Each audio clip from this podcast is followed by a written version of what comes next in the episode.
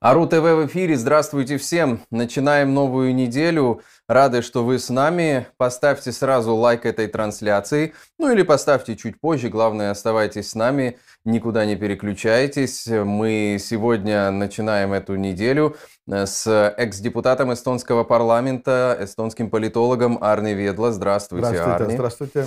Меня зовут Артем Остапенко, я проведу этот стрим на РУ ТВ. Если у вас есть э, не только вопросы, но и темы для нашего разговора, вы можете тоже нам их подбрасывать в комментарии. Не обязательно это делать в форме вопросов Арни, но просто тему, на которую вам было бы интересно послушать комментарии Арни. И в такой форме, я думаю, что э, будет э, интереснее строить беседу. Может быть, вы дополните меня я подготовил этот стрим, но, может быть, я что-то упустил интересное для вас. Вот помогите мне сделать э, таким образом этот стрим лучше. Э, ну и под нашим, э, под этой трансляцией, под нашим стримом есть топ-линк, где сосредоточены ссылки на РУ-ТВ в других социальных сетях, а также семейство наших дружественных каналов, о которых я вам скажу чуть позже. Арни, хочу начать сегодня э, наш разговор со смерти э, министра иностранных дел Беларуси Владимира Макея. Но я бы разделил, наверное, э, все комментарии этого события на три группы. С одной стороны, мое удивление вызвало то, что многие западные известные дипломаты, политики отзывались о Владимире Макее как о таком человеке, занимавшем пробелорусскую позицию, который высказывался против российской экспансии. Э, много соболезнований в этом ключе было высказано. И я, честно говоря, не думал, что в команде Лукашенко, в этом его логове-берлогове, вообще остались люди, носители подобных ценностей. А вторая группа – это те, кто говорили, что, в общем, Макей мог составлять конкуренцию Лукашенко и мог э, при каких-то обстоятельствах занять его место. Ну и третье, меня удивило еще больше, э, это то, что многие известные журналисты, топовые, с высоким рейтингом цитируем, цитируемости, э, вообще не придавали значения этому событию. Говорили, ну, он, Макей это малозначимая фигура, ну, там люди умирают, и нечего, в общем, там особо искать. Каково ваше мнение, и, может быть, вы какой-то четвертый вариант вы предложили? Ну, э, говорит о том, что министр иностранных дел последнего союзника Российской Федерации. Э, э, его смерть этого министра иностранных дел какая-то э, незначимое событие, но не знаю, может быть, это наивность какая-то, непонимание, что у нас идет война. И, и вот последний союзник России в этой войне, Республика Беларусь, его министр иностранных дел, конечно, играли в этой войне большую роль. Э, но другое дело, что э, как они там действовали, чего защищали, это другой вопрос. Это э, политика есть политика. Политика даже тогда, когда война и когда там где-то там два союзника этой войне, политика все равно присутствует. Но что касается как бы этой всей событий, конечно, во-первых, как бы, как бы неожиданность какая-то, да. Ну, о чем мы говорим? Дело в том, что в Беларуси сохранилась такая советская система. И КГБ, и, конечно же, четвертое управление. Четвертое управление, она занимается тем, э, чтобы, так сказать, сохранить жизнь э, верховным правителем. Угу. Все есть на уровне Академии наук. Э, даже вот наш Леогорич еще живет, хотя не очень здоровый человек. Э, а тут министр иностранных дел, который постоянно в поездках. Но ну, там же стопроцентный режим. Там же там эти академики бегают и смотрят тебя, и там, там слушают тебя, э, и так далее, что у тебя. А тут он неожиданно помирает. Ну, это говорит о том, что что ли некомпетентные врачи, угу. ну как это могло случиться там? Э, но бывает внезапная смерть. Но это тоже риск. Это всегда там знают врачи, если такая, такой риск есть. Ну, а если мы говорим о там, инфаркте, то ну что, у него с сердцем что-то было? И давно, что ли? Ну, как-то тогда они не следили, угу. что у него состояние. Это же требует угу. тогда постоянно слежки, что там понять, в каком состоянии. Поэтому и есть определенные разговоры. Что-то там он помирает, помирает, когда он ведет тайные переговоры о мире в Украине. Вот этот Макей, который вы говорите, что он как бы никто, угу. он вел вот перед смертью переговоры там, представителями Ватикана о возможном решении украинского конфликта. Там тайный план мира. Так. Э, ну и так далее. Так что господин Маккей, видите, был очень активным деятелем. Ну, он успевал именно везде. Вот вы слышали там соболезнования от западных дипломатов. Да, в большом да. количестве. Ну, а что заявляют нам, нам э, Сахарова из Москвы? Мы потрясены. Мы потрясены. Э, почему это важно? Ну, дипломатии выбирают слова. Это самое главное. Когда МИД, э, представитель МИДа заявляет, что она потрясена, э, это очень крепкое выражение. Угу. Зачем Сахарова такие крепкие выражения? Но нам надо посмотреть, конечно, там, там этого Владимира Макея, Арестович, это, украинский, да, он уже успел заявить, что... А может, он сам по, по, помер, сам помер. Как бы. Э, и не надо было как бы, там тайной помощи. Помер и все. Но э, может, можем и этот вариант, конечно, рассмотреть. Э, дело в том, что наш Владимир Макей женился, как бы у него жена лет 20 моложе, чем он. Актриса. Э, Полякова Верка э, поет и танцует. Но мы же понимаем, что э, он вполне мог высасывать все соки из этого тряхлого пенсионера, вы, как бы, высасывать весь кровь из этого, этого деятеля укра- белорусского, понимаешь. И он, не, он не помер, как бы, так сказать, молодая, хотя не, не молодая, и груди арбузные, но все же как бы 20 лет разницы, это как бы много. Так. А, может быть, э, даже он, так сказать, э, смотрел там, как он э, помирает, потому что надеялся захватить его криптосчета в Вене, чтобы молодой любовнице, любовникам ехать в Монако. Так, но это наиболее серьезная версия, но это же, которую это же как бы серьезная версия от Арестовича, если он говорит, что он просто так умер. Но, но этого он не говорил, это вы придумали про любовника и криптосчета. Но посмотрим, конечно, как это там событие будет развиваться. Так. Но что касается его биографии, здесь это как бы очень важно понять, а, что это такое. Там э, западные дипломаты там э, льют слезы, что э, диктатор, министр иностранных дел диктатора умер. То МИД заявляет российский, что он просто потрясен. Просто потрясен. Да. А что, кто этот человек вообще? Это человек-полковник. Запаса. Нет, запас не имеет значения. Это человек-полковник. Самый настоящий. Служил. Где служил-то? Но видите, у него была специфическая там профессия. Там этих всех этих э, как бы, военных как бы, переводчиков, там, э, военных пропагандистов, конечно, там, конечно же, э, готовили отдельно в Советском Союзе они, вот у них была такая профессия, что их порабатывали, так сказать, психологически.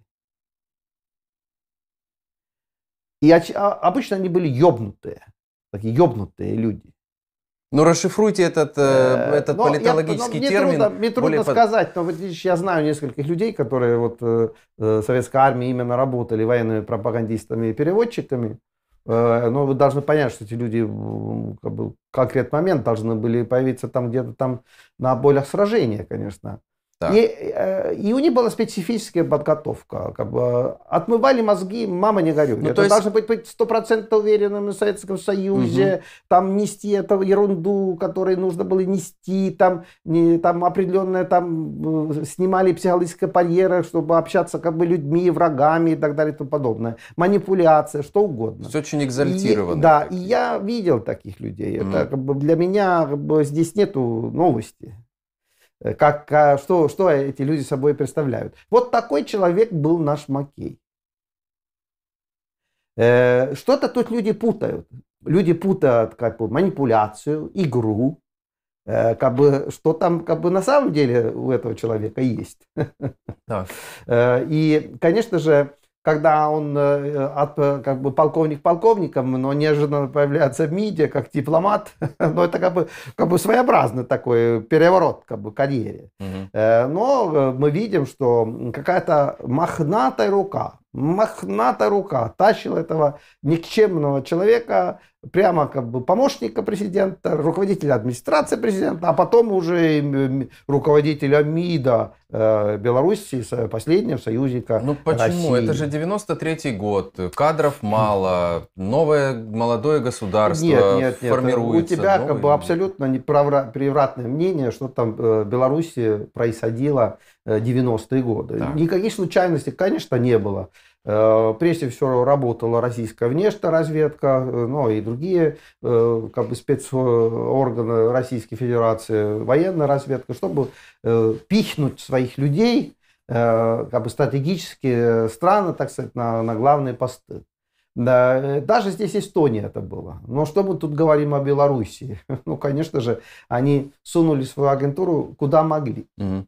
И что-то там э, во время Лукашенко они что-то сразу делали какую-то стремительную карьеру куда, куда надо. Э, так что э, господин Маккей это как бы опытный советский военный, который как бы спец, спецподготовлен. Так. И что он там как бы сделал там в белорусском руководстве, это еще большой вопрос. Другое дело, что, конечно, был там Лукашенко, он был долго, видите, сколько долго Лукашенко правит.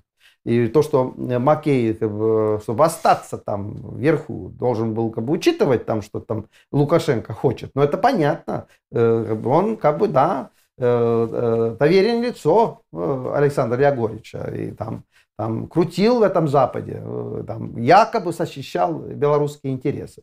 Другое дело, что, конечно, мне это все ну, так, так э, не кажется. Э, двойная игра так сказать, угу. при этом человека, конечно, присутствовала. Другое дело, что случилось сейчас. Он перегнул палку или, или что там случилось какое-то предательство, не предательство. Но дело в том, что э, у всех этих белорусских дипломатов одна такая вещь. Все они проходили учебу, хорошую такую учебу на Западе.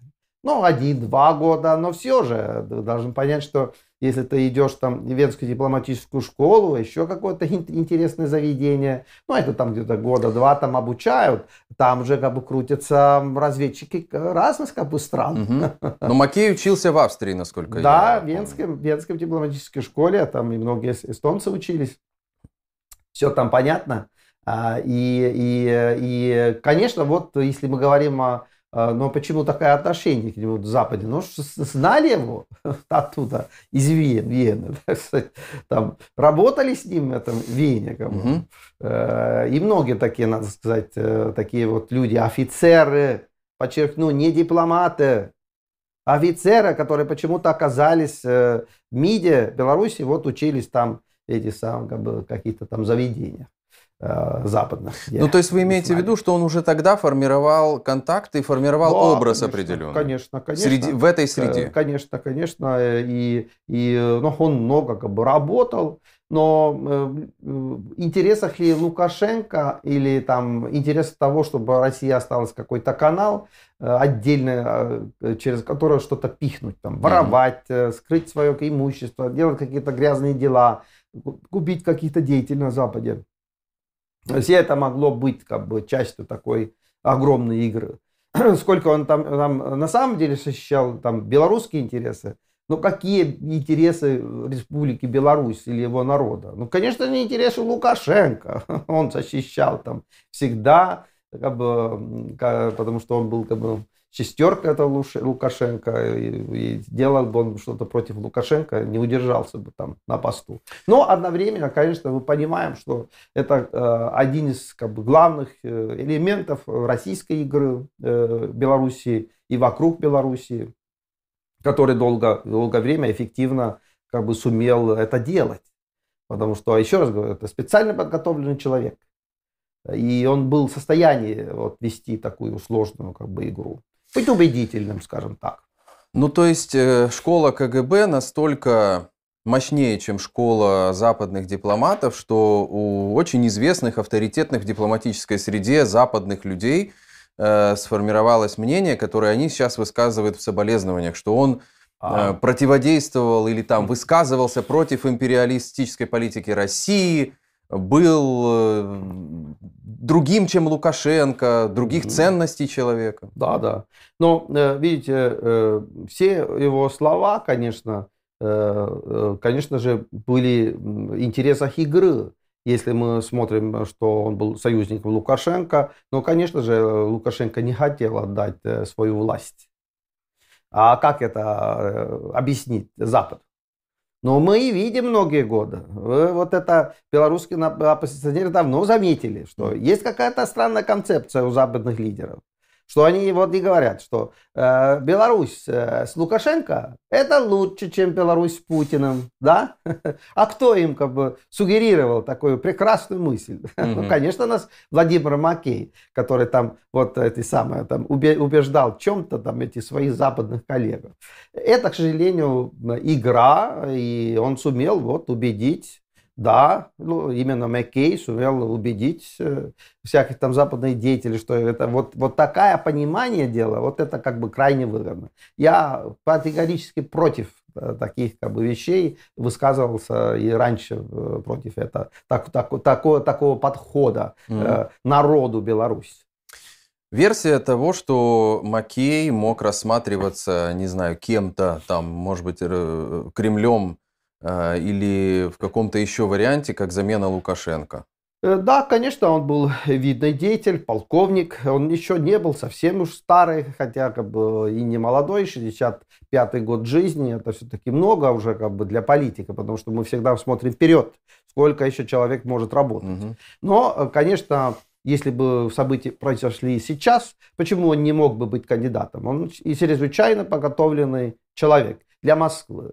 Э, но и такими даже западными связями, ну, как бы идеальный кандидат, как бы. Но все же он не был кандидатом. А, кандидатом на пост президента Беларуси является Румас, бывший премьер-министр.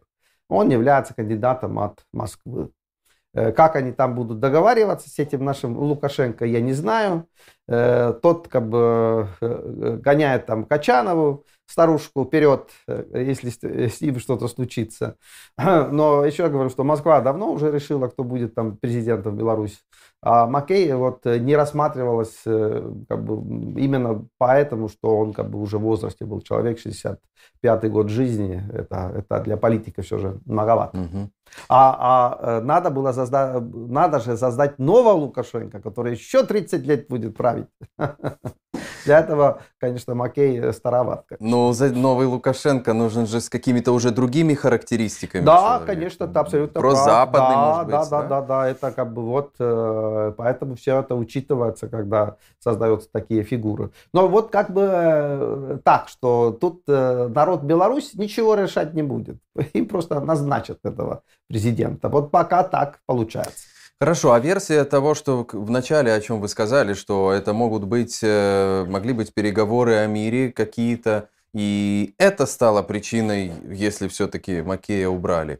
Э, насколько подробно вы можете об этом сказать? Ничего мы об этом не можем знать. Ничего. Потому что э, его смерть абсолютно неожиданная как бы, и непонятная. Потому что он играл эту как бы, роль там и представителя Лукашенко, и там э, продвигал интересы Москвы где надо. И поэтому его смерть абсолютно неожиданность, конечно. Нет никакой э, объяснения этой вещи, его внезапной смерти. Но в то же время внезапность, э, что он просто умер, тоже люди не, не верят особенно. Как бы, что-то там случилось. Но вот какая там интрига Э, но вот трудно, конечно, сказать. Хотелось бы тут что-то там э, тоже как бы, лепить, по, лепить по поводу этого, но, но не могу. Как бы. Это э, пройдет еще какое-то время, мы, может быть, будем иметь больше информации, тут, что, что с ним там случилось. Обычно, видите, людей убирают, когда что-то не нравится Владимиру Владимировичу. Угу. Он у нас вот человек, который убивает людей. И заметьте, он убивает даже тех людей, которые вот верно служили. Верно служили Владимиру Владимировичу в Москве. Все равно как-то там хопс, и этих людей нет. Какие? Э, примеры? Сейчас вот э, говорят, что могут назначить там руководителя МИДа ну, совсем человека из России, из Томска, Рыбакова. Угу. Он муж э, Петькевича, муж зам руководителя администрации президента Беларуси. И что вот он якобы кандидат, он тоже у нас тут специально подготовленный человек, учился в этих западных как бы, заведениях. Угу. Сейчас сидит в Нью-Йорке, там в ООН, вместе с женой гуляют. Вот это тоже есть такая вещь, что вот убивают одного человека, чтобы кого-то выдвигать. Угу. Убрать с поста, чтобы освободить место. А такая а просто убрать невозможно в этой системе. Э, но как бы он был близок Лукашенко. Почему Лукашенко должен был его убрать? Он все делал, что Лукашенко хотел. Э, поэтому, да, могли как бы и отодвинуть человека. Э, как бы, так что всякое может быть. Поставьте лайк э, трансляции. Это подъемы РУ ТВ. Арны Ведла, экс-депутат эстонского парламента, эстонский политолог, аналитик, сегодня с нами. Арни, э, помните 26 октября э, в Москве были войска на улицах, был оцеплен Совет Федерации, вот был такой эпизод. Многие тогда в надежде там, значит, подумали, что наконец-то переворот, сейчас будет Лебединое озеро по телефону, по, по телевизору.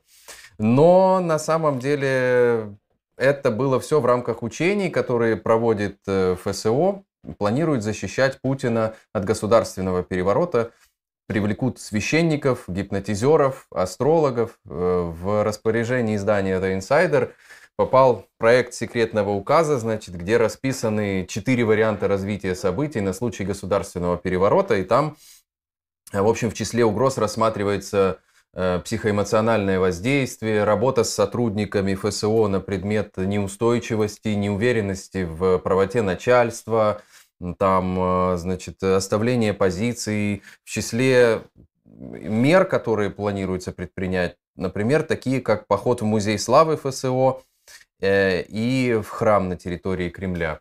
Вот э, как вам кажется, это такой троллинг, это слив, ну там большая статья, там много очень смешных таких моментов, связанных с боевым гипнозом, там с психо, психотронными генераторами и прочим. Значит, это такой слив, э, или они действительно там на таком уровне мыслят, и они вот э, к таким вещам готовятся? Ну, как бы Путин известный параноик, это мы знаем. Э, мы как бы смеемся, но он, скажем, когда надо было снять Устинова, генерального прокурора, устроил целый спектакль. Э, все смеялись, потому что ну, это же ну, несерьезно как бы, какой-то генеральный прокурор. Как бы, дай ногой жопу, и он вылетает на орбиту. А он организовал как бы тайны такие, встречи ночи, там какие-то движения. Как бы все просто были поражены. Ну, это же э, явно какая-то паранойя.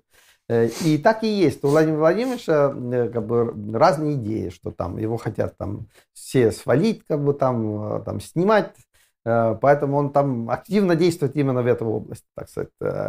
Хотя, ну, нынешней ситуации мы понимаем, что вообще никакой угрозы нет. Просто бы, э, у него есть эти войска там и так далее. Но, может быть, уже он не доверяет самому ВСО, что как бы, они тоже как бы, как бы, придут и как бы, стулом вынесут на, на, на, на, на, на зиму, как бы тут на улицу. Э, конечно, это может быть. Э, человек у нас как бы не себе, Владимир Владимирович. Он раковый у нас больной, ему дают всякие вещества, он э, ошибается, принимает неправильные решения. Он не годится президент. Это все знают. Он давно должен был уже уйти. Но он продолжает там соседать своей этой Совета Безопасности. Вы видите, по-прежнему там они должны с километра смотреть на руководителя. Да, не э, только Все они. эти там крустным лицом Матвиенко, там э, как бы, как бы э, там Вайна что-то там попытается подмигивать своим как бы этим коллегам, э, там Володин там как бы только ждет, может быть придет мой час и я стану президентом. Володин, вы думаете, Володин, у него есть такие Володин, амбиции? Он, да, он, ну это видишь старая такая была такая юморина, чтобы вы тоже поняли, что там происходит да. в дворе Владимира Владимировича. Эм, был такой смешной эпизод. Какой-то афганец, который не, а, не был доволен действиями Клинчевича, известного Франц Клинчевич. Да, деятеля, там в федеральном собрании э, жаловался, как бы, что вот э, вы клинчевич, не делайте это, это. Но вот э, пишет этот Авканич, нас, нам поможет Володин, потому что он будет президентом вместо Путина. И, как бы, и тогда вы еще увидите Клинчевич. Опасно такие вещи писать. Ну вот писали, Клинчевич, а Клинчевич сразу конечно, э, не просто э, как бы убежал, э, как бы стал, как бы Путину обращался, он сразу мировой общественно обратился, что вот видите, есть такое письмо, где говорят, что Володин хочет стать президентом и выгнать Владимира Владимировича. Неправда. Поста. Да? Случилось невероятный, конечно, скандал, конечно, и до сих пор шлейф как бы идет, что Володин хочет стать президентом. Конечно, он хочет стать президентом, я не сомневаюсь. Конечно, там сложная история. Э, господин Володин бисексуал, как и Владимир Владимирович. И это, конечно, тоже как бы проблема на самом деле. Э, но тем не менее, да, Володин там, если вы видите, там как бы очень держится свой стул спикера, но и надеется еще и а, президент. А то, что именно Володин объявил о подписании, вот сам, и помните, когда подписывали этот антигейский закон в России, как радовался да. Володин, как он об этом провозглашал, что это наш ответ там кому, Госдепу или кому-то там ответ. Но, видите, это тоже троллинг э, такой? Ну, не троллинг, видишь, э, э, есть определенное настроение российского общества, они, конечно, попытаются ответить этому, но когда-то они более-более развязанные были. И если вы обратитесь, конечно, к прессе, вы там много найдете по поводу этого Володина, его э, сексуальной жизни, кого он там предпочитал, конечно, ну, вот это какие-то угу. такие старые просто какие-то разговоры. Но не это важно, конечно, а то, что э, все они там, конечно, там сидят э, и, и, э, и надеются, потому что Владимир Владимирович больной. И э, он как бы такой больной, что как бы, надеяться, что он там как бы вечно будет править, как бы не приходится. И на самом деле все ждут, когда как бы кончатся силы Владимира Владимировича. Его mm. накачивают таким количеством, конечно, э, всяких э, вещ веществ, да, что просто поражаешься его, конечно, Э, э, э, как бы спортивной форме, понимаете, это все как бы очень сильно влияет на сердце, другие как бы органы, но все же как бы он занимался спортом этот Владимир Владимирович, поэтому он пока выдерживает это огромное количество лекарств, которые ему, конечно, дают, чтобы бороться mm-hmm. с его недугами. Но э, как бы ситуация, конечно, его здоровьем, конечно, очень как бы тревожная. И все это как бы руководство понимают, поэтому и там, конечно, ждут, конечно, когда этот негодяй ушел, чтобы наконец-то там э, там решить вопрос, э, кто будет преемник. То есть все сидят, нервно э, топают ножками, перебирают под столом, но пока виду не показывают, и как бы схватки нет, бульдогов не нет, началось. Нет, еще. это неправда. Нет. Вот э, дело очень серьезно, поэтому идет постоянно дискредитация друг друга. Э, вы постоянно на, находите соответствующие материалы. Э, так что э, российской прессе, не только российской прессе, так что идет, конечно, серьезная борьба. Но я только один приведу пример. Угу. Антон Вайна, руководитель администрации президента, конечно, очень важный элемент власти, системы власти Путина. Но вы, тем не менее, нашли в российской прессе даже два публикации, где его обвинили даже тем, тем что он там где-то там деньги какие-то брал за какие-то там земли в Москве. Угу. Так что нет, э, дискредитация идет довольно серьезно. Э, эта дискредитацию ведет сам Владимир Владимирович э, очень часто, но и конкуренты друг друга тоже поливают. Но последний такой эпизод был связан с господином Чемезовым. Да. Вы помните, что там э, что-то там уехал Собчак, и там обыск у Караулова. Э, это все то, что что-то там решили э, дискредитировать этого Чемезова, а тот как бы и ответил. То есть это все в рамках уже транзита, так да, сказать. Но да, но борьба за власть, потому что транзита не было. Э, э, было планировано уже в 2019 году, но что-то там происходило, конечно, но не тот транзит, который все-таки э, придумал Кириенко, что все-таки уже власть идет более молодому поколению. Угу. Пока сидят такие пенсионеры и больные, конечно, серьезно люди, как Шойгу и Лавров, и их не меняют.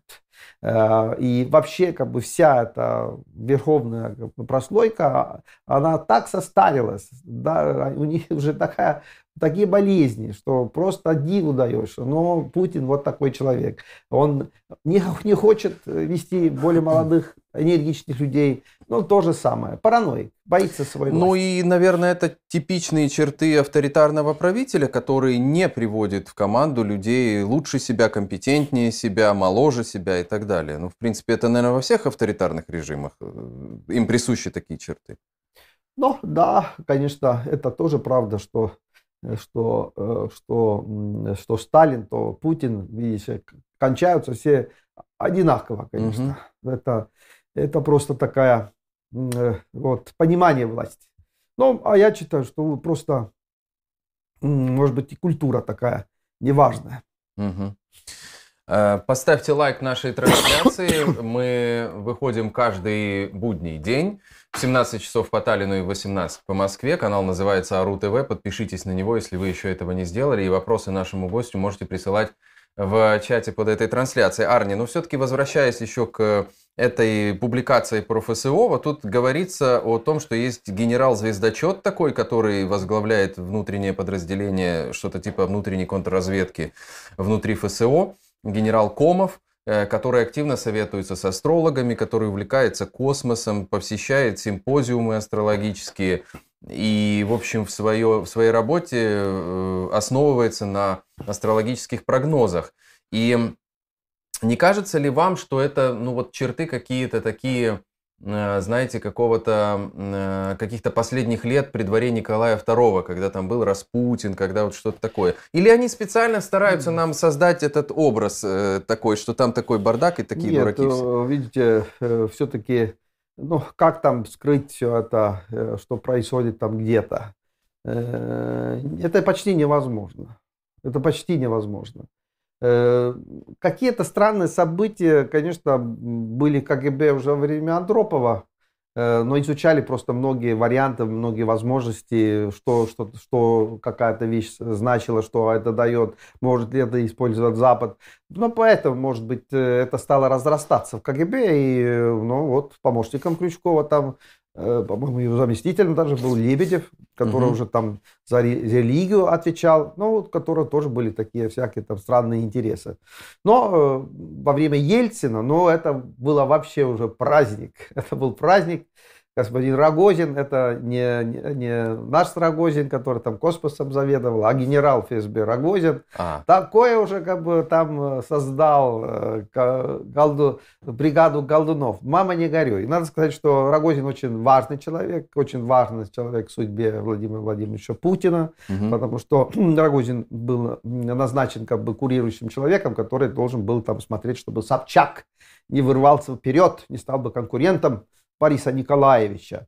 Ну, и Рогозин там, конечно, сильно поработал и Владимиром Владимировичем, конечно же. И думаю, что дальнейшая карьера в многом как бы была связана тем, что, что Рогозин как бы его посоветовал именно по линии ФСО.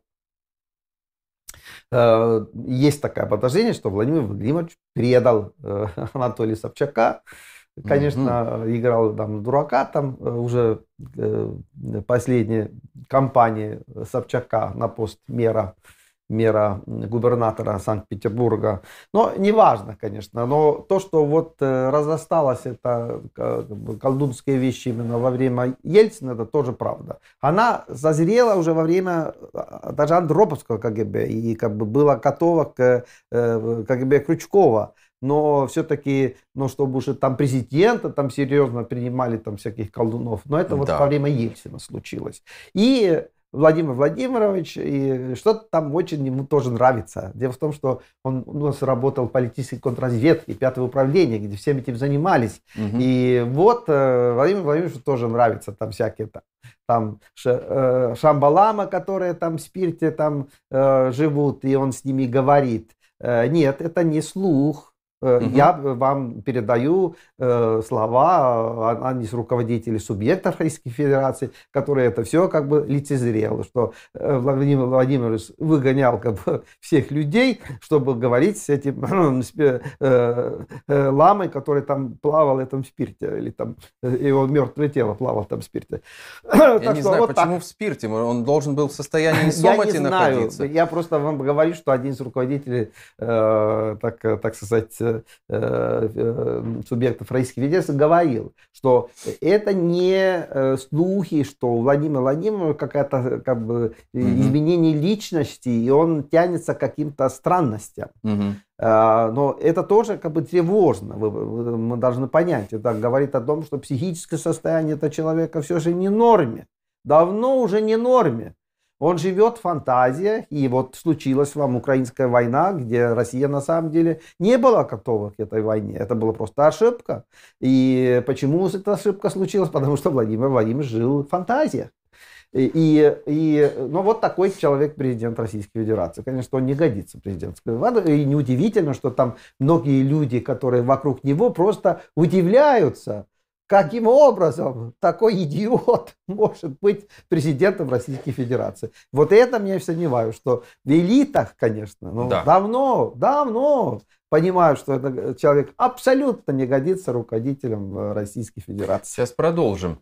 А вы пока набросаете нам варианты, с кем бы еще мог поговорить э, Владимир Владимирович Путин, я не знаю, может быть, э, с фигурами там, из «Спокойной ночи, малыши» с куклами, или еще с какими-то магическими тотемными там э, предметами. Напишите варианты в комментариях под нашей трансляцией, мы, мы прочитаем.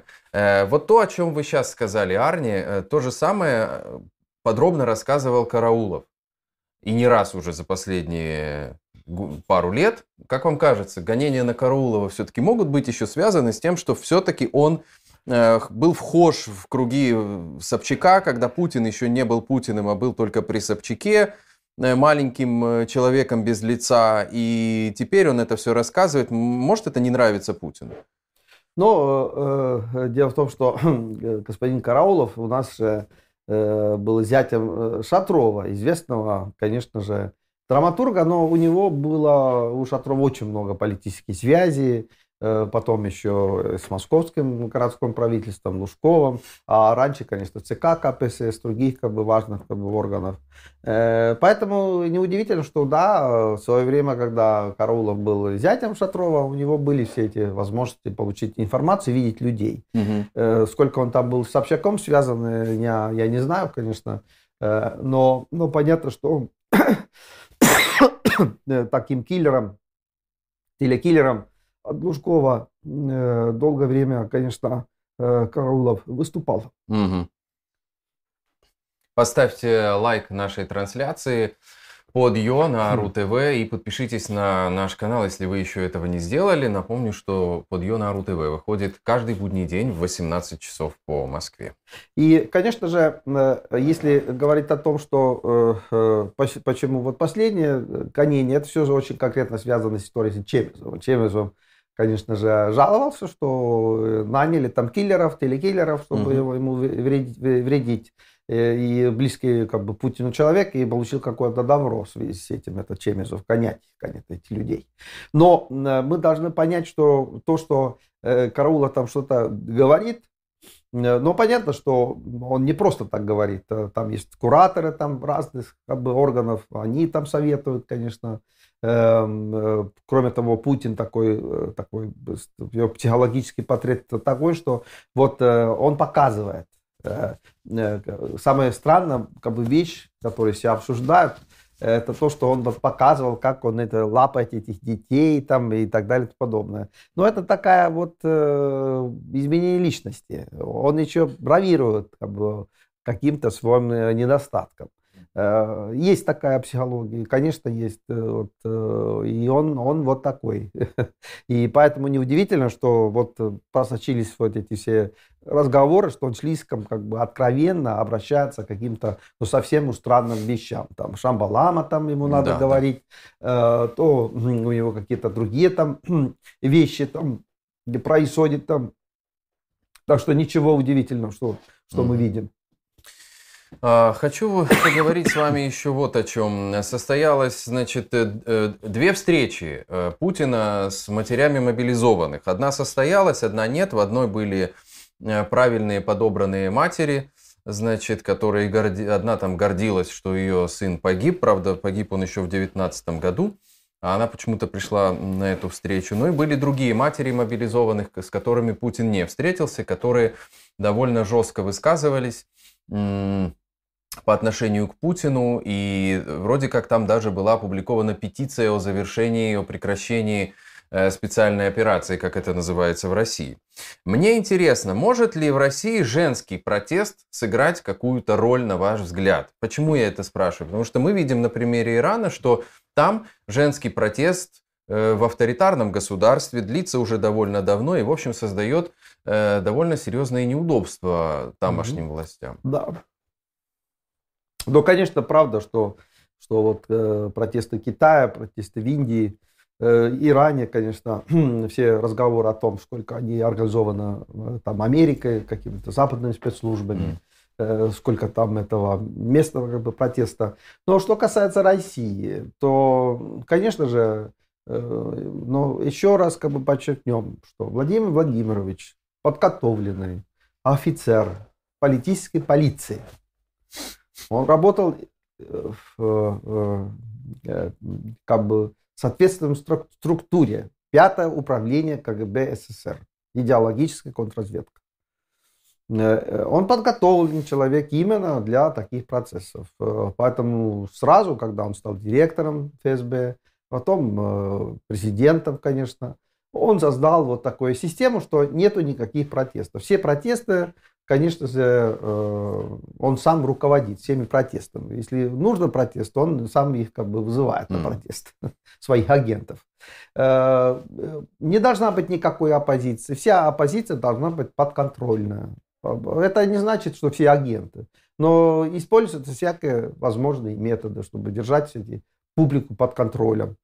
Э, поэтому вы не видите никаких протестов уже России. Там вот э, э аннексия там каких-то областей Украины ни одного человека на Красной площади. Даже во время э, Андропова и Брежнева были люди, которые пошли на Красную площадь в связи с интервенцией э, Чехословакии. Их тоже, прям скажем, было немного. Немного, четверо их но они было, были и пошли, а тут вообще их нету. Как бы. Да. А как это случилось? Работаем, товарищи, работаем, работаем. Потому что, э, к сожалению, большинство так называемых оппозиционеров никакие не оппозиционеры, конечно, просто агентура. И поэтому, конечно, очень как бы, стало как бы, невозможно России э, там, какие-то хотя бы народные волнения. Все сделано, чтобы их не было. Угу. Да, а, я э, думаю вот о чем. А, публиковал Дальневосточный университет Э, социологическое исследование о том, что, в общем, до сих пор большинство граждан России, особенно в регионах, они э, находятся ментально еще в предСВОшном состоянии. То есть они не осознали масштаб всей трагедии, они до сих пор считают, что российская армия, вторая армия в мире, что по желанию Путина, там, по его команде можно захватить Украину или наоборот моментально прекратить эту спецоперацию.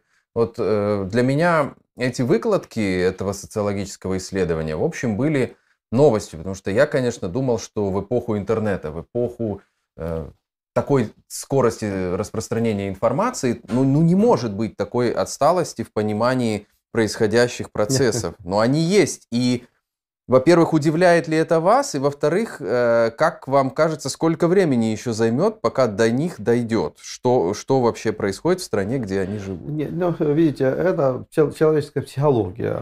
Люди э, как бы не хотят плохих новостей, и они рассказывают себе сказки. Mm. А что, в Украине по-другому, что ли? В Украине тоже рассказывают сказки, как, так, как они там все это делают. И, хотя мы знаем, что пока они никак не могут это все делать. Это абсолютно нереально, просто нет никаких сил. Но сказки-то рассказывают.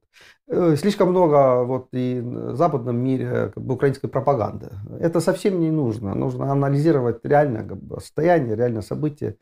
А население, да, как бы она, а что, это оборонительная реакция на плохие новости. Э, вот, mm Мы защищаем себя, свою психологию от, mm от потока негативных новостей. Но, э, видите, э, помогают здесь и западные как бы, и лидеры. Так. Вот этому вы говорите Владивосток, Владивосток. А посмотрим, что сказал Остин. Ллойд Остин? Да, так, министр обороны как бы, Соединенных Штатах Америки. Да. А потом э, было еще несколько таких же заявлений, что Россия мощная армия, мощнейшая армия, как бы, там, и мы уважаем как бы мощную армию России, говорит Тост. Так, для чего? Э, ну, вот видите, э, конечно же, э, э, это обычно делается, но как бы ты хочешь как-то там задобрит этого своего противника, что ничего, угу. ничего, угу. товарищи. А, то есть на Путина воздействие? Да, да, что мы уважаем вас, вот прекратите стрелять, мы знаем, что вы очень мощные. Но это же как-то с ребенком. Да, как ребенком. Но здесь, конечно, и другая, конечно, сторона этой вещи, потому что Остин, конечно, знает, какое реальное состояние, конечно, украинских войск. Ну, хочется в это верить, что он-то а, знает. Он-то знает, он знает, как, как сложно украинской армии что помощь, которую ему дала, конечно, незначительная, но есть всякие технические вещи, скажем, э, скажем Украина, Украине дали, конечно, какие-то гаубицы и так далее, они э, выведены из строя сотнями как бы, экземпляров, а ремонтировать на месте нельзя. Так что это всякие такие вещи. Остин знает, на самом деле, конечно, в каком состоянии это российская армия, но он знает, в каком состоянии украинская армия. Ну вот он выступает таким заявлением, потому что ну, ему, как бы, он видит, что Украина сам с этими пропагандой-то справляется там внутри страны, ему как бы не нужно там э, думать об этом. А, думать об этом, как там с Россией там связи налаживать, чтобы они прекратили угу. то, что они конечно, делают, потому что э, ну, вы должны понять, что Российская Федерация занимается чудовищными, невероятными преступления, которые там, разобраться которым приходится там ну, десятки лет э, да, потом. впереди еще, да. Да. Э, но э, пока вот Путин э, продолжает свою вещь, что он хочет полностью уничтожить Украину. Если это мнение достается, да, пусть будет выжжена земля. Вот такая детская такая вещь что вот не говорит о том, что мы имеем дело, конечно, ненормальным человеком. С иррациональным, э, да, Арни, но все-таки у меня два вопроса, исходя из того, что вы сказали. Во-первых, то, то, о чем вы говорите, как психологическая защита. Человек не хочет хороших новостей, он защищает свою психику. Плох, плохих так. новостей. Плохих новостей не э, хочет. Плохих, да, я сказал хороших? Да. А, извините, да, это я говорил. Конечно же, плохих новостей. И этот процесс, на ваш взгляд, он конечен?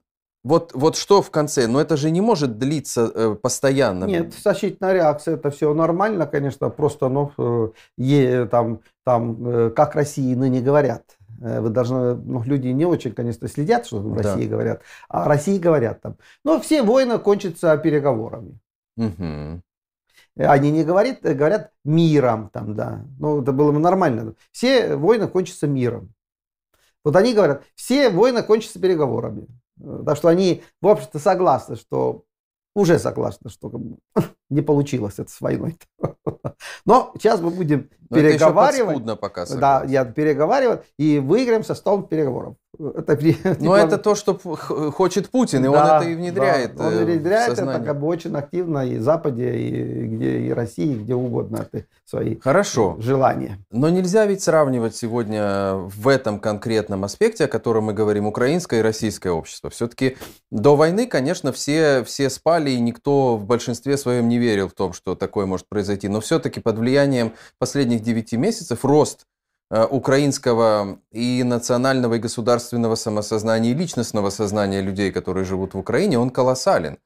Э, конечно, есть украинская пропаганда, Украина ведет войну, она должна вести также и пропаганду, это естественно, но все-таки, как вам кажется, украинское общество выросла в своем самосознании под влиянием этого? Но, видите, есть огромное количество украинцев, которые вообще не в Украине сейчас, а на Западе, э, где полная свобода информации, и, думаю, до них-то это все доходит, как бы, эта информация.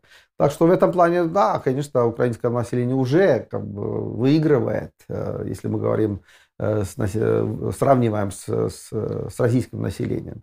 Но что касается внутри э, в Украине, ну, там такие сложные стали обстоятельства. Там, ну, вы видите, что происходит.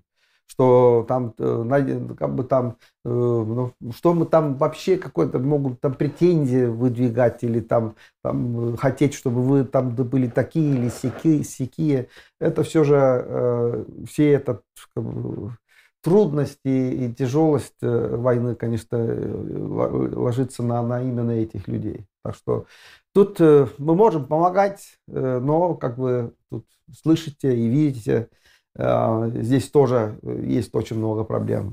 Даже, даже вот ныне мы говорим о сложности в том, в том чтобы помогать Украине. Белый листок бумаги пустой, как символ протеста. Эти протесты разгораются в Китае, студенты университетов э, ходят по улицам, устраивают э, акции неповиновения, несут в руках вот эти пустые листы бумаги. Э, антиковидный большой протест в Китае начался, который вылился уже и в политические требования «Долой коммунистическую партию», «Долой Си».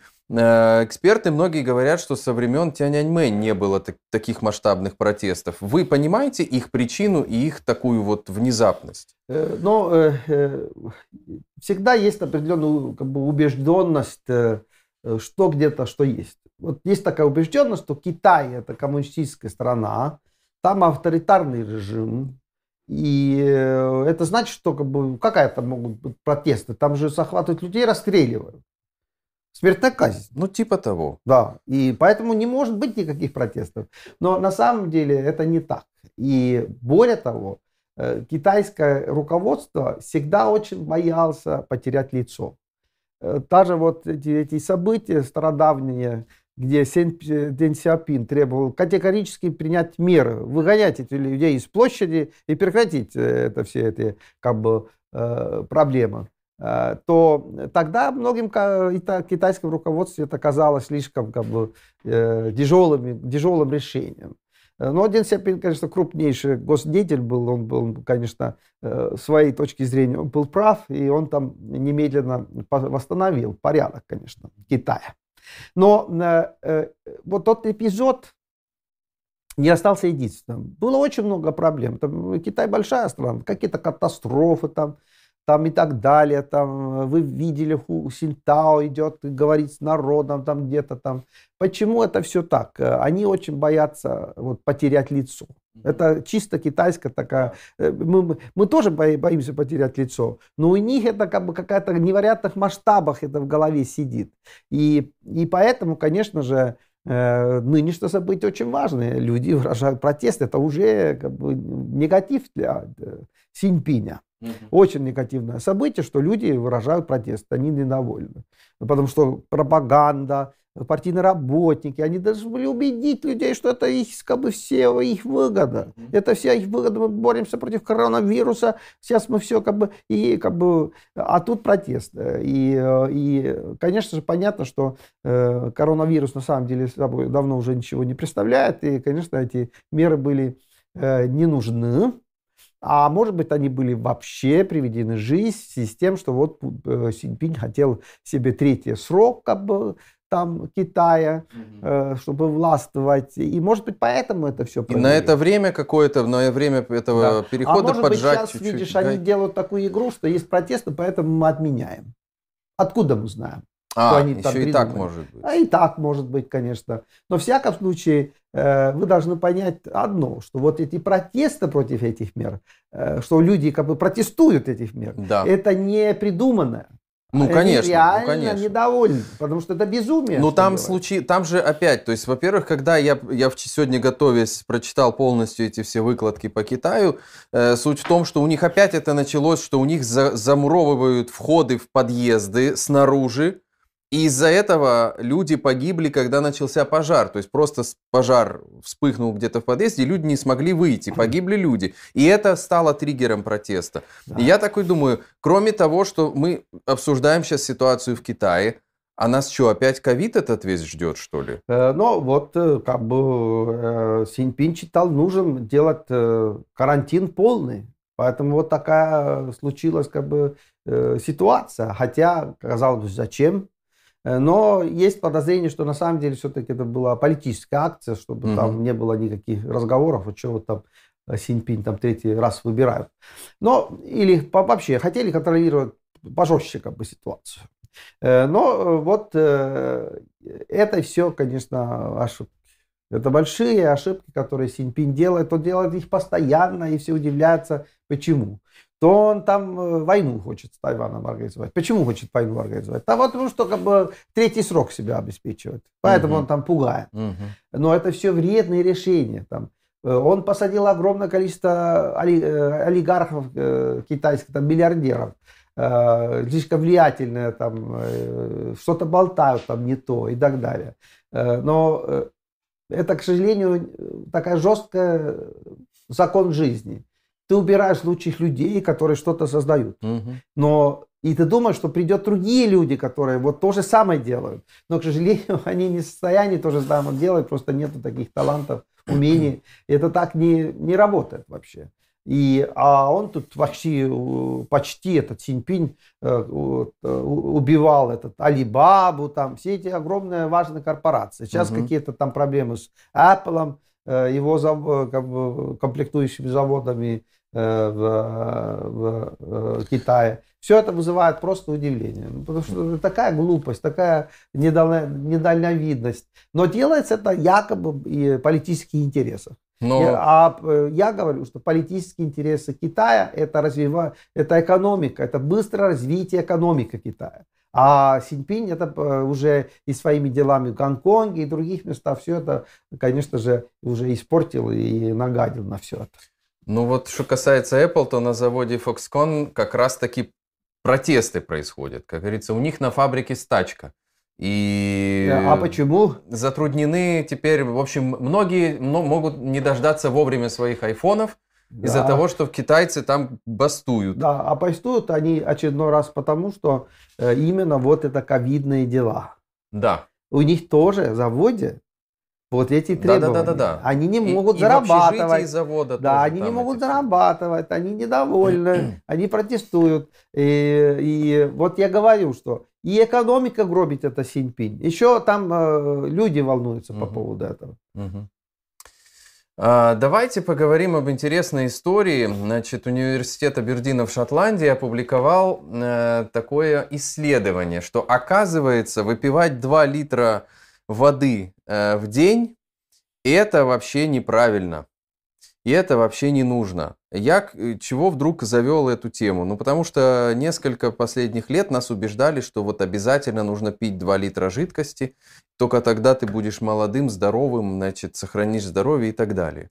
И вот э, теперь публикуется совершенно обратная история, серьезная статья с обоснованием, с биологией, с химией, со всем-со всем остальным. Вот вы э, рассматриваете это как такой большой кейс, классный кейс манипуляции в, вот в мировом масштабе таком? Ну, мне трудно сказать, э, что там, э, чем там недовольны э, какие-то ученые. Конечно, есть, конечно, там у вас самые различные органы, которые, конечно, если там слишком много пить, там они влияют на это. Если эти органы слабые, то есть проблемы.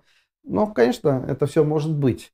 Но э, воду, конечно, надо потреблять и, и немало, чтобы очистить, очистить организм. Это, конечно, э, есть разные климатические условия, где потребление воды обязательно в больших количествах нужно. Но, э, видите, есть другая вещь, что многие говорят, что слишком много потребляют вообще да. воду электричество много потребляют, а. воду, ну и так далее и тому подобное. Осознанное потребление. Да, давайте уменьшаем потребление. Э, это не надо делать. Э, пока у нас все есть, э, население Земли на самом деле не такая большая. У нас всякие теперь системы появились.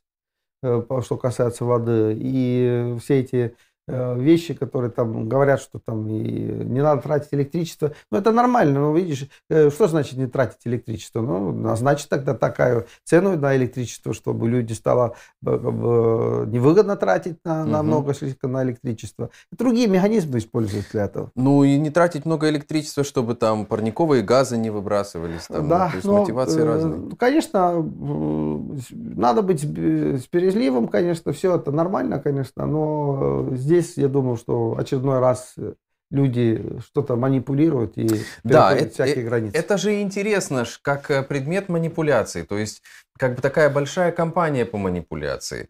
Потому что, ну вот я не знаю, взять, взять любое, взять какой-нибудь там идеалы женской красоты. Они ведь были в разные эпохи совершенно разными. Если мы посмотрим на художников там на несколько сотен лет назад, какой был э, образ женщины, да, там, там были полные женщины, там были совершенно другие пропорции тела. И сейчас, как мне кажется, в современном информационном обществе эти вещи могут быть управляемы. Как, например, вот с этой водой. Ну вот э, реально, про 2 литра воды в день это ну, все, все, вся индустрия здоровья и красоты, она вся была вот, вот, это как бы основа, это прям заповедь была такая, 2 литра воды в день. Теперь, теперь говорят, нет, это вообще все неправильно. Вот э, еще, может быть, какие-то будут примеры такие, не знаю, сейчас мода там на на губы у женщин, которые надувают там эти губы, или на, на большую грудь была мода. Вот сейчас раз большую кампанию проведем и будут удалять там женщины грудь, будет ну, вот, маленькая. Владимир, Владимир Путин, э, жертва, жертва вот этих трендов. трендов. Э, но он у нас карлик, конечно, карлик Франкенштейн, э, комплексной полноценности. А, хотя Тенсиапин, память не изменяет, был там 1.48, он как бы не чувствовал ничего. Он чувствовал себя великим руководителем. Ага. Э, все у него было нормально. А Владимир Владимирович, у него комплексной полноценности, что вот надо там поток себе как бы вести лицо, чтобы выглядеть типа, красивым. Угу. Или там э, отрубите нос, чтобы было бы более красивый нос. Э, там пластины ставьте сюда, чтобы шире, шире это выглядело у меня. У меня очень маленький вот подбородок, подбородок, давайте еще одну пластину сюда, сюда поставьте. Но ужас какая-то. Вот тренды как бы, э, там, э, пластических операций да. и косметологии. Да. Вот, вот э, старый 72 года человеку как бы, уже помирать надо, а он еще там как, куда пластину поставить, куда делать, чтобы там нос, чтобы было бы как-то так. Это вы и так плохо выглядите, Владимир Владимирович. Никакие пластины, пластические операции вам уже не помогут. Надо выйти в отставку и заниматься этими пластическими операциями уже в отставке. Ну, говорят, ему Берлускони его посадил на это дело. Нет, нет, нет, там, конечно нет. Он нет. офицер у нас КГБ. Э, ну... Там просто, видите, все эти э, пластические Э, хирургия там Советского Союза именно вот стала бурно развиваться в интересах, конечно, КГБ, чтобы изменять там внешность людей, mm. там и легальная разведка, там и нелегальная разведка. И просто у Владимира Владимировича в начале 90-х появились деньги. Он в Таллине с компанией Линкойлом вместе Димченко зарабатывали первые хорошие деньги. Mm-hmm. И он стал, вот у него был такая мощный комплекс неполноценность. И вот что он стал э, тогда, 90-е годы, изменять свое лицо. А, еще с тех пор? С тех пор он, ему делали там разные, самые разные операции, чтобы он выглядел лучше. И он стал, конечно, выглядеть лучше, но вы должны понять, что там, там э, качество кожи изменять, это уже как бы сложно, угу. там носа, там. Э, все эти очень было проблемно, так сказать, и проблемный клиент, потому что э, он хотел, чтобы, так сказать, они как бы переделали его, не улучшили, а переделали его. И, к сожалению, это потом уже во время президентства пришло как бы серьезным последствиям, серьезным последствиям, конечно. А он еще там э, раковый у нас больной и, и принимает другие какие-то лекарства, чтобы уменьшить боли. И все это, конечно, просто безобразие сейчас. Честное слово, просто безобразие. Но, заметьте, э, каждый 6 месяцев точно там Владимир Владимирович исчезает как, э, и делает эти самые хитрые операции, чтобы все-таки там как-то там еще что-то улучшить. 72 а, года. А есть какие-то публикации, может быть, вы порекомендуете нашим зрителям, э, каких-то врачей, хирургов, кто этим занимался. Если Путин столько лет подряд да, это делает, да, наверное, да. кто-то уже проговорился. Не, не все же ФСОшные. Нет, нет, нет, конечно, что касается этих э, пластических хирургов от КГБ, ну что они будут говорить? Сейчас э, Владимир Владимирович, как я понимаю, занимается жена Мантурова тоже проверенного такого кадра, он у нас вице-премьер сейчас, да, Российской Федерации. А Министром а, Да, а вот его жена является известным пластическим хирургом, и они занимаются Путиным, чтобы он там, э, его лицо полностью не развалился, потому что там большие проблемы с этим лицом уже. Угу. Но вот занимаются. Но другое дело, что э, там западные эксперты, конечно же, давно уже отслеживают эту смешную ситуацию, дают свои оценки э, этой работы как бы, пластических хирургов над лицом Путиным. Вы пойдите там Daily Mail, вы быстро найдете там все материалы, там там, э, Daily Mail? Daily Mail, mm-hmm. да, да. Они вот любят эту тему. Они взяли интервью многих как, ведущих в мире пластических хирургов. Вот mm-hmm. как они оценивают все эти попытки там э, так сказать, э, э, заниматься Путиным как каким-то голливудские дивы, э, стареющие голливудские дивы, там, там, но они как бы предрекают, конечно, там в конце жизни Владимира Владимировича самое настоящее безобразие его лицом. Ничего не может помогать вам, Владимир Владимирович, уже ничего. Ресурс конечен. Да. Всех. Раз, с разделом Яндекса, вы понимаете, для чего этот раздел Яндекса, для чего такая ночная встреча Кудрина с Путиным, которые там его делили. Хотя в, документах о разделе ни фамилии Путина, ни фамилии Кудрина нет. Но а, это, это, это вообще большая экономическая проблема для России, потому что многие российские компании э, на бирже, на бирже в Америке э, отвести эти фирмы там без компенсации акционеров невозможно. Угу. Поэтому это очень как бы сложная ситуация. Для них э, Яндекс вот один из таких больших компаний, поэтому надо что-то там было решить, там разделить компанию, но вы должны понять, что это э, значит, что акционеры тоже являются собственниками уже разделенных там да. компаний. И кроме того, конечно, можно выкупить, конечно, там акции, но для этого может быть, может быть у Путина и Гудрина нету денег. Так что поэтому там они придумывают самые различные схемы, как сохранить компанию, конечно, на Западе. Да, это цель, конечно.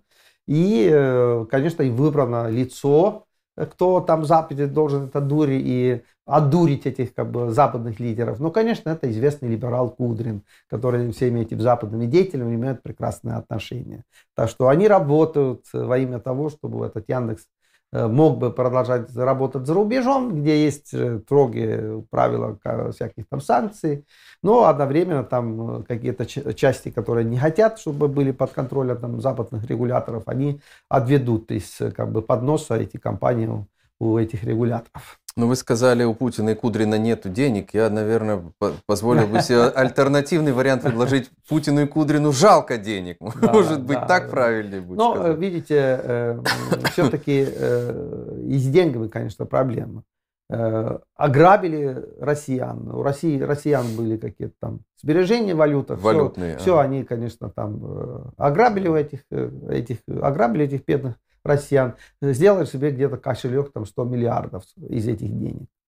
Э, нету, видите, вот просто посмотреть какие-то статистические данные, вы можете говорить, что а ой, Газпром так много зарабатывает, там, это кто-то там зарабатывает. Э, не говорите. Если вы общую статистику видите, вы видите, что, конечно же, эти ресурсы валютные, они, конечно, Э, уменьшаются, конечно, Путину. Э, Все больше и больше нужно этих ресурсов, потому что и внутренних ресурсов уже не хватает там всяких.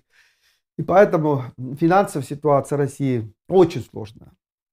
Угу. Поэтому, на, э, чтобы там еще там выкупить американских акционеров, ну это, извините, несерьезно. Для этого они деньги не дают. Это Слушайте, ну вот э, один из э, известных IT-экспертов, Григорий Бакунов, который был долгое время топ-менеджером Яндекса, он предрекает, в общем, то, что Яндекс перестанет представлять собой на мировой арене такую величину, какой он являлся. И Э, те перспективы, которые в него закладывались, они уже неосуществимы, потому что э, из Яндекса ушли очень многие специалисты, уехали из России, уволились из Яндекса.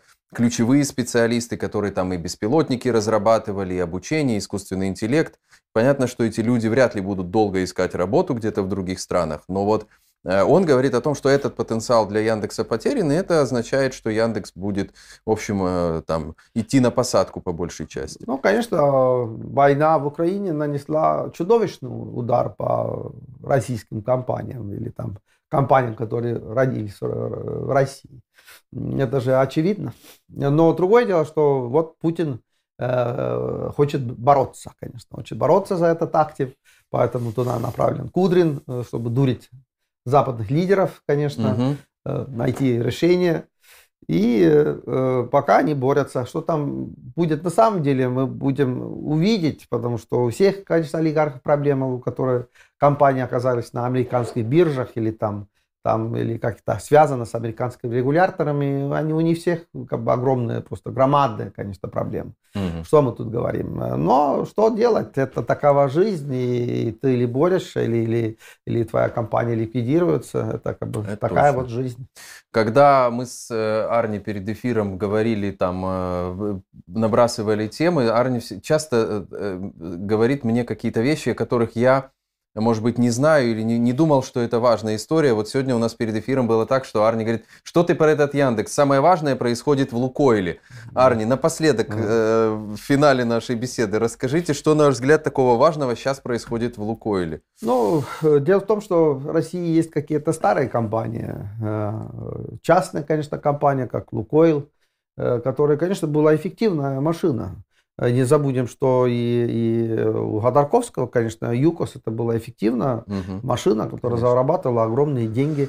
И не говорите мне, что там э, условия труда ЮКОСе во время Ходорковской были плохие. Они были хорошие, эти условия. Это сейчас они стали плохими. Э, так что нет, старые вот эти компании, э, вот они э, работали, конечно, принесли огромные просто поручи своим владельцам, это тоже правда. Может быть, мало платили налогов, могли больше платить налогов российский бюджет. Но, тем не менее, они были как экономические, как такие, как бы, как бы, как бы часть. А это была все-таки такая успешная успешный бизнес, угу. успешная экономика, скажем так. Э, но Владимир Владимирович очень ревнивый человек. Э, он этих, эти частные компании уничтожает, захватывает его, какие-то шестерки захватывают, передают им. Они превращаются в неэффективные компании, конечно, потому что экономика это такая хитрая вещь, что там все зависит от человека, там кто руководит как бы Э, вот э, данным предприятием. Mm-hmm. Плохо руководит, хорошо руководит. Многие думают, что а рынок есть, что там думать. Да. Ничего подобного. Это все от личности зависит, к сожалению. Mm-hmm. Ну вот. И есть эта проблема, что, что э, сейчас отбирают вот последние компании у частных владельцев. И я ничего хорошего не предрекаю этим компаниям. Будут большие сложности. Будут большие сложности. Мы видели, какие сложности были у Роснефти, когда он захватывал эти все эти акты ЮКОС. Э, ну, сколько, вы видите, сколько у него долгов, проблем этого Роснефти. Ну, понятно. Ну, было бы Ходорковский, не было таких проблем. А э, будет Сечин, будет такие проблемы. Так что э, это очередная, как бы, ну не знаю, как вам сказать, э, э, акт маризонского балета, что да, мы такие жадные, что все должно принадлежать нам, угу. но, как Ходорковский правильно отметил, что ну, вы можете дать обезьяне, конечно, деньги, но единственное, что он может этими деньгами делать, это забрать эти миллиард долларов кэша, в своей, в своей комнате, в квартире. Угу. Квартиру он тащит эти деньги горой так. Да, да, да. да. И все. То, что мы видим. То, это мы и видели, конечно. Да.